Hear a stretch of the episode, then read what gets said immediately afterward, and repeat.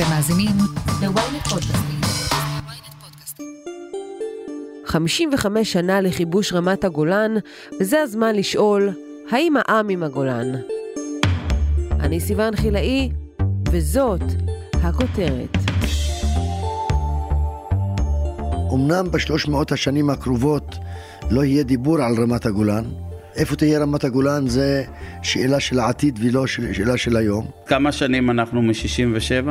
כמה תושבים ברמת הגולן? 25 אלף? זה כלום שבכלום. אין לנו כאן שירות מספיק בהרבה מאוד דברים, כמו רפואה, כמו חנויות וכן הלאה, מהסיבה פשוטה אין כאן כוח קנייה. לוחמי גולני, אתם ראויים לחגוג היום את הניצחון, כאן, על רמת הגולן. אתם כובשיה. השבוע לפני 55 שנים בדיוק, בתום מלחמת ששת הימים, ישראל שילשה את גודלה כששחררה את ירושלים, יהודה ושומרון, סיני, עזה ורמת הגולן. לגבי השתיים הראשונות, ישנה עדיין מחלוקת עזה, ומהשתיים שאחריה נסוגנו, ורמת הגולן היא יוצאת דופן. האדמה היחידה שככל הנראה יש לגביה קונסנזוס. אבל הקונסנזוס הזה, שאולי מבטיח שליטה ישראלית ברמה, לא בהכרח מתורגם לפיתוח של חבל הארץ המרוחק. אז עלינו צפונה לקצרין, מסעדה וחאן זוויתן, להבין האם הגולן שלנו לתמיד.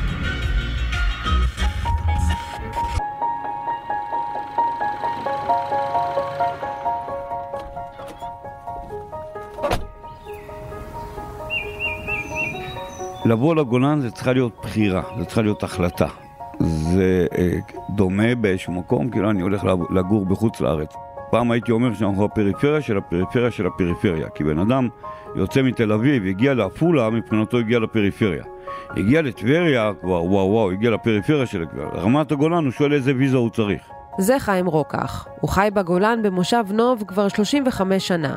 בארבע השנים האחרונות הוא מכהן כראש מועצה אזורית גולן. אחי, שנולד בראשון לציון, עבר את מלחמת יום כיפור כאן, ואחרי המלחמה אה, הוא עלה למעלה, הוא עלה למושב נוב, אותו מקום שאני גר. אני הגעתי בתור נער לבקר אותו, ואיך שראיתי את המקום אמרתי פה אני אגור. אם תשאלו אותו, אין ספק שהיום, אחרי חמישה עשורים, הגולן הוא חלק אינטגרלי מישראל. אבל לגור ברמה זה כבר סיפור בפני עצמו. מי שבא לגור בגולן בא מתוך בחירה. זה אזור ספר, זה אזור שצמוד לגבול, אנחנו רחוקים מכל דבר, זה אחרת לגמרי החיים כאן, ולכן יש חשיבות רבה גם לקהילתיות בתוך היישובים שלנו וכל הדברים האלה, כי אנחנו נסמכים אחד על השני אמיתית, לא כמו בעיר, שאת יודעת, בן אדם יכול לגור דלת ליד דלת, הוא לא יודע מי גר בדלת השנייה. במשך שנים ארוכות רמת הגולן הייתה אזור משותף בין עמק הירדן והכינרת בארץ ישראל לבין נהרות דמשק שבסוריה. לאחר שישראל נכשלה בכיבוש הרמה במלחמת העצמאות, החלה מתיחות ביטחונית ארוכת שנים באזור, כשיישובים ישראלים בגליל העליון הממוקמים למרגלות הרמה נאלצו לסבול מהפגזות סוריות. דע לך שהסורי מתמוטט וצריך לנצל הצלחה, הם לא עומדים יותר, עבור. בצהרי חמישה ביוני 1967, היום הראשון לפרוץ מלחמת ששת הימים, החלו קרבות ארטילריה עזים בין צבא סוריה לצה"ל. רק לאחר ארבעה ימים, כשישראל השלימה את כיבושיה מדרום, התפנה הפיקוד הבכיר להורות על כיבוש הרמה. ב-10 ביוני צה"ל השתלט על הגולן כמעט ללא התנגדות הסורים. יומיים לאחר מכן הוכרזה הפסקת אש עם כניעתה של סוריה, ובערי הגולן החלו להתנופף דגלים בכחול ולבן. כחודש לאחר תום הקרבות הוקם היישוב היהודי הראשון ברמה, קיבוץ מרום גולן. מאז גדלה האוכלוסייה היהודית באזור, אבל בקצב איטי מאוד. היום חיים ברמת הגולן כ-50 אלף תושבים ב-33 יישובים בשטח של כ-1,250 קילומטר מרובע. מחצית מהם יהודים ומחצית דרוזים. מתחייב בהן צדקי כי כל עוד אשרת את האומה לא נעזוב שום שטח משטחי יהודה, שומרון, חבל עזה ורמת הגולן. בדצמבר 1981 חוקקה הכנסת חוק המבטל את השלטון הצבאי בין 14 השנים והכילה את החוק הישראלי ברמת הגולן. בתגובה לחוק קיבלה מועצת הביטחון את החלטה 497 שקבעה כי לסיפוח אין משמעות מבחינה בינלאומית. אבל זה לא מנע מישראל לפתח את האזור.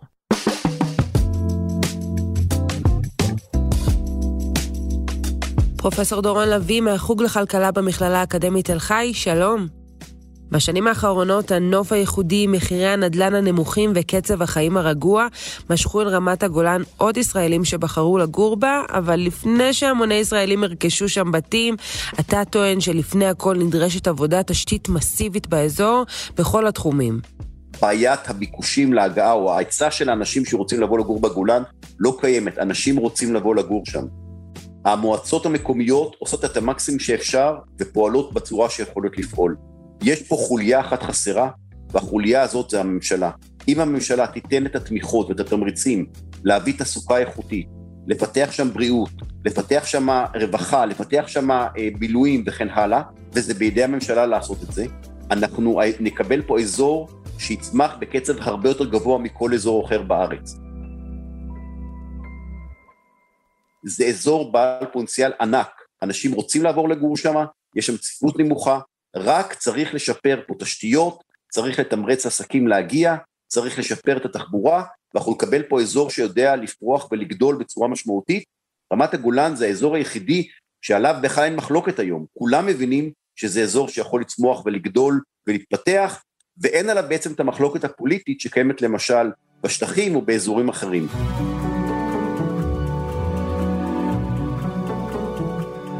במשך שנים החזרת שטחי הגולן היו בשיח הישראלי כאחד הפתרונות לסכסוך ישראל-סוריה.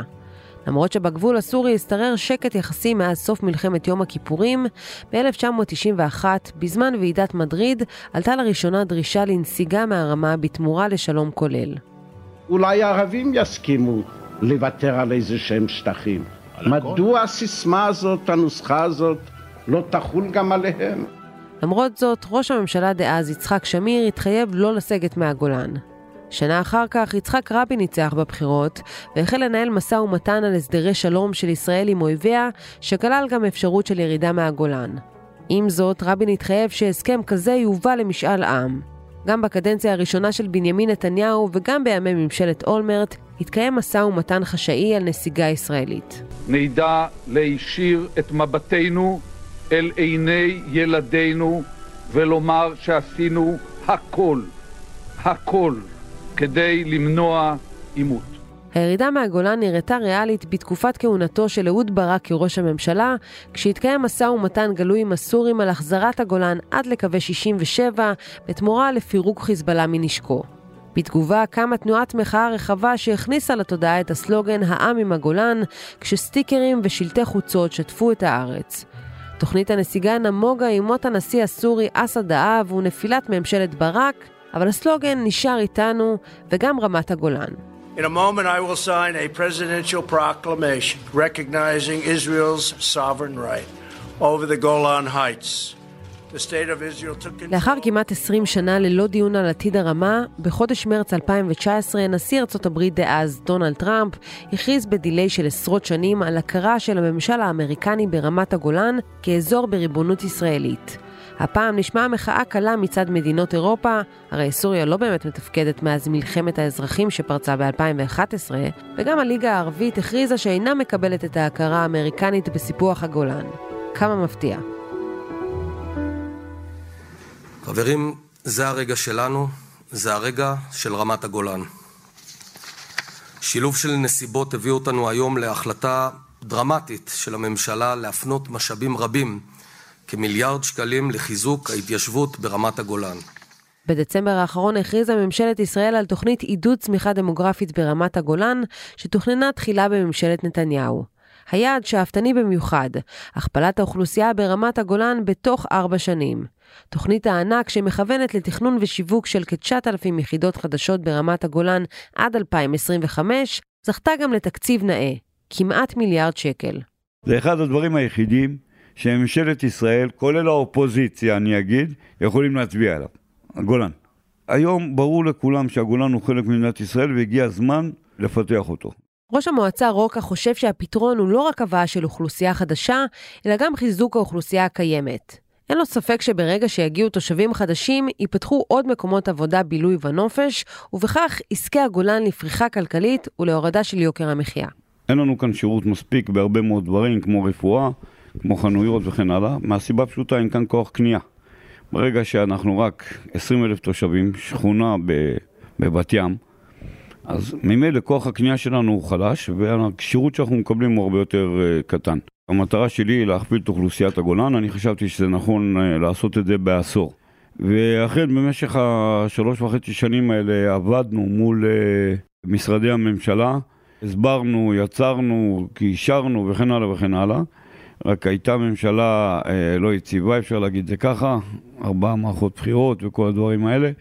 ואי אפשר היה להניע קבלת החלטת אה, ממשלה. למעשה, מאז הכרזת טראמפ, ובטח מאז הקורונה, כמות הפניות לבוא לגור בגולן עולה בצורה מטורפת. אם לפני הקורונה עמדנו על משהו כמו 200-250 פניות לחודש, אנחנו עכשיו עומדים על 2,000-2,500 פניות לחודש, פי 10. בעשר שנים קצב קליטה סביר, בגלל הקהילתיות שמאוד מאוד חשובה לנו, אתה לא יכול לקלוט בבת אחת 100 משפחות או כאלה דברים, אתה חייב לקלוט בשלבים. אתה לא יכול להגיד להם תקלטו עכשיו 50 משפחות, כי זה יישובים קטנים וזה ירוס את הקהילתיות שלהם, את המרקם. עוד לפני התוכנית של הממשלה הנוכחית הוחלט כי יוקמו שני יישובים חדשים. בתחילה דובר להקים אותם על בסיס בסיסים צבאיים ישנים, אבל ההחלטה נגנזה בגלל שמסביב לבסיסים יש שמורות טבע שמונעות את התפתחות היישובים בשנים הבאות. גולן, אה, נכון, הוא מיליון 200 דונם, שליש ממנו הוא שמורת טבע, שליש ממנו הוא שטחי אש ושדות מוקשים, עוד איזה שישית זה אתרי שימור כאלה ואחרים, מורשת, בסוף נשאר לנו מעט מאוד מקום. מצאנו שני שטחים, אחד ליד הג'וחאדר, דרום הגולן, דרום מזרח הגולן, ושטח נוסף ליד שאל. אה, שני היישובים האלה הם 1,500 משפחות כל אחד, הם מגרשים של חצי דונם מקונית, עם מערכת חינוך פנימית וכל הדברים האלה. אבל כשאתה לוקח את הממוצע בגולן, שהוא 4.7 נפשות למשפחה, תעשה 1,500, אה, אם אתה רוצה תעשה כבר שני יישובים, 3,000, כפול בוא נגיד 5, אה, תבין לאן אנחנו מגיעים. אז מה קרה מאז ההכרזה על תוכנית הפיתוח? בקצרין יצא מכרז ל-1,500 יחידות דיור, כשבמועצה האזורית גולן עדיין מחפשים פרויקטור שיעמוד בראש התכנון. ברצוני להיות ברור, אחרי שנים ארוכות וסטטיות מבחינת היקף ההתיישבות, המטרה שלנו היום היא להכפיל את ההתיישבות ברמת הגולן. ובכל זאת, אם להיות ריאליים, היעד של הכפלת האוכלוסייה בתוך ארבע שנים כנראה לא יקרה. אז האם הגולן באמת יתפתח, והאם הקונצנזוס הלאומי יביא אליו עוד משפחות, ומה חושבים בכפרים הדרוזיים על השליטה הישראלית? הודעה קצרה, ומיד נמשיך עם הכותרת. בזמן שאתם שוטפים כלים, סיימתם עוד פרק בספר. עברית חדש באפליקציית עברית, ספרים קוליים, דרך חדשה לנצל את הזמן ולהפוך את השגרה לחוויה מרתקת. אז בואו ליהנות מאלפי ספרים להאזנה שמחכים רק לכם. פשוט לקרוא בכל דרך, בעברית. הורידו עכשיו את אפליקציית עברית ללא עלות ותהנו מספר קולי ראשון מתנה.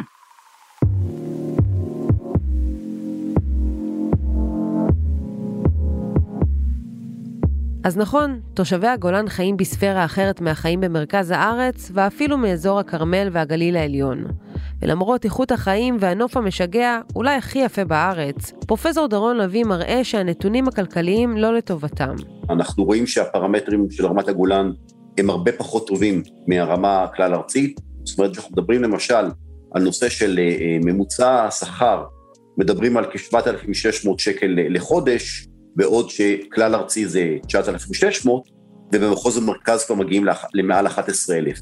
גם מגוון התעסוקתי הוא בעייתי, כלומר, מקצועות שבעצם מכניסים הרבה מאוד כסף, כמו שירותים פיננסיים, מידע ותקשורת, נמצאים באחוזים הרבה פחות גבוהים ברמת הגולן, אפילו שליש מהאחוז שמקובל בשאר המקומות בארץ, ותחומים שבעצם הם ברמת הכנסה יותר נמוכה, כמו למשל חקלאות, כמו למשל אה, נושא של אירוח אה, ושירותים כאלה, אנחנו רואים אחוזים מאוד גבוהים ברמת הגולן, אה, ולכן התוצאה היא שגם יש בעיית שכר ממוצע, גם בעיה של שיעורי תעסוקה וגם מגוון תעסוקתי. ורמת ההכנסה הזאת משפיעה כמובן על מצבם הכלכלי של מרבית המשפחות החיות ברמת הגולן. קצרין לדוגמה, מי שהייתה אמורה להיות עיר המחוז, לפי ההגדרות היבשות היא למעשה יישוב עם כ-8,000 תושבים בלבד, הנמצאים באשכול סוציו-אקונומי 5. יש לרמת הגולן אה, בעצם בעיה כפולה. מצד אחד רמת השכר הרבה יותר נמוכה, זאת אומרת ההכנסה לנפש היא יותר נמוכה, ומה שמפתיע שיוקר המחיה יותר גבוה ברמת הגולן. עכשיו, זה מפתיע כי כביכול אוכלוסייה עם רמת הכנסה נמוכה יותר, היינו מצפים שלראות שהמחירים יותר נמוכים, כפי שזה קורה באוכלוסייה החרדית. אבל ברמת הגולן, בגלל הצפיפות הנמוכה, וכיוון שהאוכלוסייה מאוד מפוזרת, אז לא מגיעים לשם מספיק מתחרים בתחום המסחר, בתחום השירותים, מאוד יקר להביא לשם אה, אה, למעשה כל מיני תחומים, לא משנה אם זה יהיה בתחום של משק הבית או בתחום של קניות ומזון וכן הלאה, והמחירים ברמת הגולן יותר גבוהים מאשר המחירים של אותם מוצרים באזור המרכז, ששם קיימת תחרות. אז משפחה שגרה ברמת הגולן מצד אחד מקבלת פחות הכנסה, מצד שני משלמת יותר עבור מוצרים בסיסיים. ההחלטה הזאת יומרנית בצורה בלתי רגילה. רוצים להכפיל את קצרין, תוך שלוש שנים פשוט להכפיל. זה מדריך הטיולים אורי זכריה. לפני 44 שנה הוא עזב את פתח תקווה ועבר לגור בקצרין. מאז הוא שמע לא מעט תוכניות של ממשלות קודמות שהבטיחו לפתח את רמת הגולן, אבל להשקפתו, את השינוי המיוחל לא נראה בקרוב. תתארו לעצמכם שאישרו את החלטת הממשלה, ואפילו מרץ השתתפה בחגיגה. עבאס לא התנגד. אדמה כבושה, אדמה משוחררת. אז יש לי חשד שהם יודעים שאין כוונה לממש את כל ההבטחות, ההצהרות, מיליארדים שפכו כאן במלל. אז כמה שנים אנחנו מ-67? יותר מ-50 שנה. כמה תושבים ברמת הגולן? 25 אלף? זה כלום שבכלום. לפני הרבה שנים, כשהיה צעיר ויפה, הצליח זכריה לשכנע את ההורים שלו לעזוב את החיים הנוחים במרכז הארץ ולעבור לגולן. כשהשנים חלפו וההורים התבגרו, הם החליטו לחזור לפתח תקווה מכיוון שהיו זקוקים לשירותי רפואה טובים וזמינים שלא קיימים בגולן. גם הילדים שלו החליטו לעזוב, כי רצו להתפתח בתחומים שלא נגישים באזור. שאלתי אותו, אם ככה, למה אתה נשאר? זה כמו אימא שילדה אה, ילד, והיא רואה שהילד אה, עם צרכים מיוחדים, והיא התחילה לטפל בו, הניקה אותו, אז אני יכול לעזוב כאן? אני אעשה את הכל לנסות לשפר, לקדם, ונראה מה ילד יום.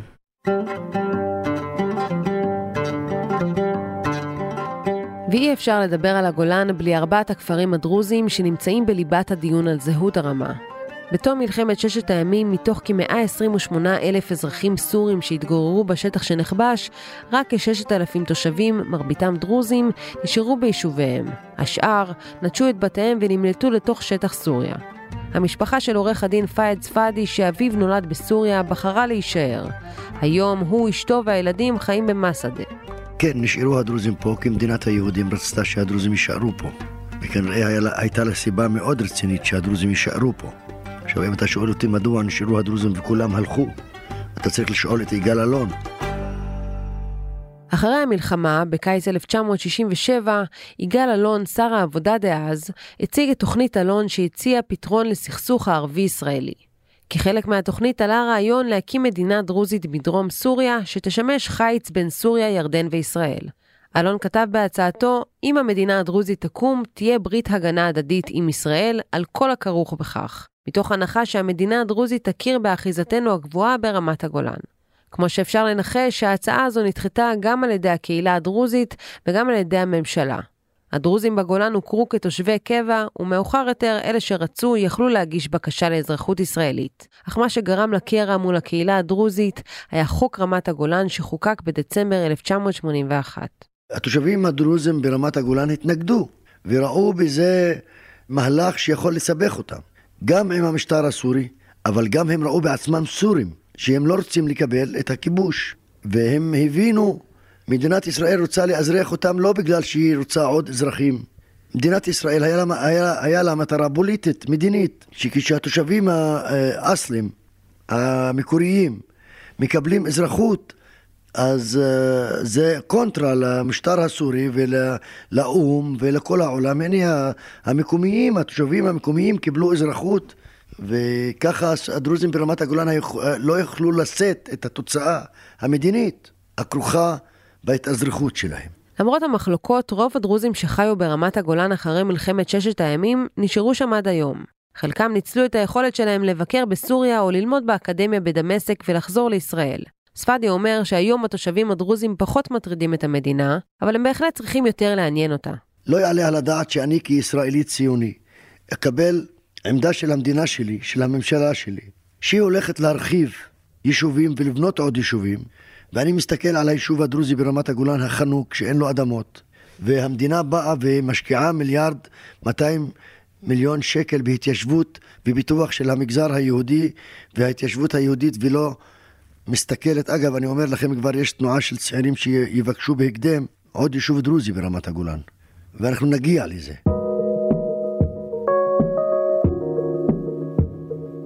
בהחלטת הממשלה בדצמבר האחרון לא דובר על פיתוח הכפרים הדרוזיים, אלא על הקמת אזור תעשייה משותף עם מועצה אזורית גולן. אם שואלים את ספדי, מערכת היחסים בין האוכלוסיות חמה מתמיד, והיא זאת שתכריע האם כל עם ישראל יישאר עם הגולן. לנצח. אני רואה את השכל הערבי מה עושה מסביב. אז אני רוצה שהצעירים הדרוזים בישראל וברמת הגולן במיוחד, אז שיהיה פתרון. לנעום ממנעמי ההוויה הישראלית המתקדמת, שמי שמפעיל אותה זה השכל היהודי. אמנם בשלוש מאות השנים הקרובות לא יהיה דיבור על רמת הגולן, אבל יום אחד, אם אנחנו נרצה שלום עם שכנינו, עניין האדמה יהיה על השולחן. עד כאן הכותרת להפעם. אתם מוזמנים לעקוב אחרינו בוויינט או איפה שאתם שומעים את הפודקאסטים שלכם. אם זה קורה בספוטיפיי או באפל פודקאסט, אתם מוזמנים גם לדרג אותנו, להאזין לפרק נוסף שלנו שהקלטנו באותו מסע לצפון הארץ. חפשו את הפרק בלילה שנפלו השמיים, 25 שנים לאסון המסוקים. אל תתביישו לכתוב לנו בקבוצת הפייסבוק שלנו פודקאסט להמונים, או אצלי בטוויטר, ולהציע רעיונות לפרקים שאתם רוצים לשמוע. וכמובן, לא לשכוח לשלוח את הפרק לחבר שעדיין לא שמע את הכותרת של היום.